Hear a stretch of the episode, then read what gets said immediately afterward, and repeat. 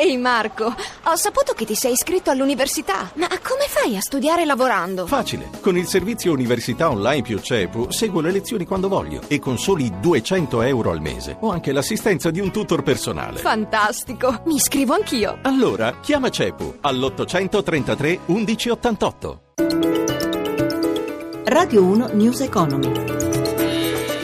Le 18.04, buon pomeriggio, ben trovati da Luigi Massi, chiusura in ribasso per le borse europee, ma ci dice tutto Giancarlo Zanella dalla redazione di Milano, a te. Sì, buonasera, chiudono l'ultima seduta della settimana in calo i principali mercati finanziari in attesa delle decisioni della Federal Reserve americana riguardo al costo del denaro. Sembra ormai scontato un modesto rialzo dei tassi negli Stati Uniti entro la fine dell'anno.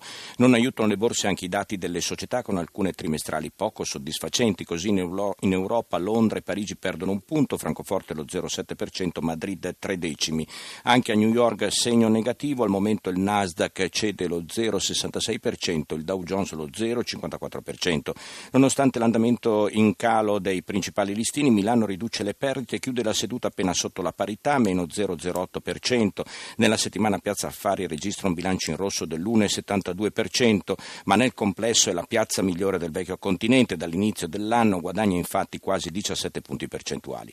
Per quanto riguarda il mercato obbligazionario, azionario, spread BTP Bund che si attesta a 100 punti base e rendimento del nostro decennale che scende all'1,56%. Infine euro debole nei confronti della valuta americana scambiato con poco più di un dollaro e 7 cent. A te la linea. Grazie Zanella, notizia proprio di questi minuti, l'agenzia Standard Poor's conferma il rating sull'Italia BBB-, l'outlook è stabile, lo afferma appunto l'agenzia di rating in una nota. E intanto però frena la crescita nel nostro paese, nel terzo trimestre il PIL si ferma a più 0,2%, ma il dato sui 12 mesi è il migliore dal 2011, più 0,9%. In realtà è l'intera Europa che va avanti piano, anche la Germania rallenta, ma ci sono delle eccezioni. Sentiamo Stefano Marcucci. La ripresa in Europa è troppo lenta tanto che il presidente della BCE Draghi continua a ripetere che forse sarà necessario un ampliamento del programma di allentamento monetario, il quantitative easing. La crescita all'1,6% non basta, ma l'Europa è un collage di realtà molto diverse. Ci sono paesi che corrono, primo fra tutti l'Irlanda che uscita dall'austerità quest'anno supererà il 6% di aumento del PIL. Si conferma la buona performance anche della Spagna. Il terzo trimestre segna più 0,8% e proietta il paese di Rajoy verso il 3,4% tendenziale. Fuori dall'euro ma dentro l'Europa continuano a fare bene due paesi dell'est. La Repubblica Ceca più 0,5% trimestre su trimestre e più 4,3% su base annua e la Polonia che non sente crisi e chiude il trimestre con un più 0,9% congiunturale e un più 3,6% tendenziale. Anche tra i paesi cosiddetti core ci sono differenze, con la Francia che accelera e la Germania che frena. L'economista Giorgio Barba Navaretti. Ci sono delle grandi divergenze anche perché alcuni paesi hanno avuto una recessione molto forte e eh, hanno bisogno di recuperare di più. Per quanto riguarda l'Europa in generale, i paesi che rallentano, eh, soprattutto quelli che esportano molto nei paesi emergenti, come ad esempio la Germania, ovviamente in questo momento soffrono.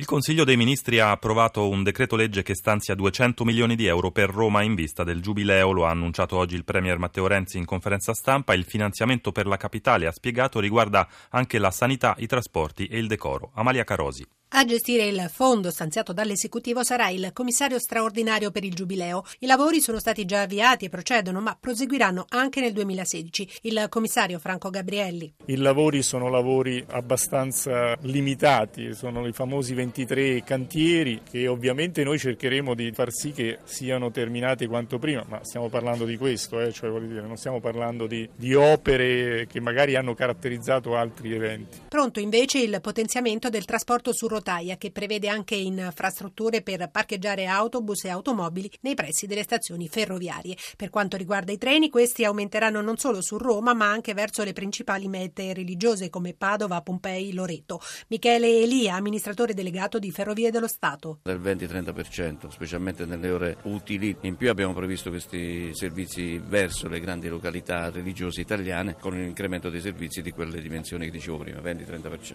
In più con Fiumicino e Ciampino, anche lì con le 180 corse da Ciampino e le oltre 200 da Fiumicino, cercare di portare il più possibile via treno a Roma come noi siamo, abbiamo organizzato per uh, l'Expo di Milano che è stato un grande successo anche in termini di trasporto. Infrastrutture destinate a restare per passeggeri e cittadini come spiega Michele Lì, amministratore delegato di Ferrovie. Resta tutto, tutto quello che facciamo noi non è per un giorno. Gli impianti di infrastrutture e i treni rimangono e sono sfruttabili e utilizzabili nel migliore dei modi anche dopo, sia nelle stazioni, l'informazione al pubblico, i marciapiedi, l'accessibilità. News Economy a cura di Roberto Pippan torna lunedì, domani alle 10.35 invece il nostro settimanale News Economy Magazine in regia Stefano Capogna da Luigi Massi, buon proseguimento d'ascolto su RAI Radio 1. Radio 1 News Economy.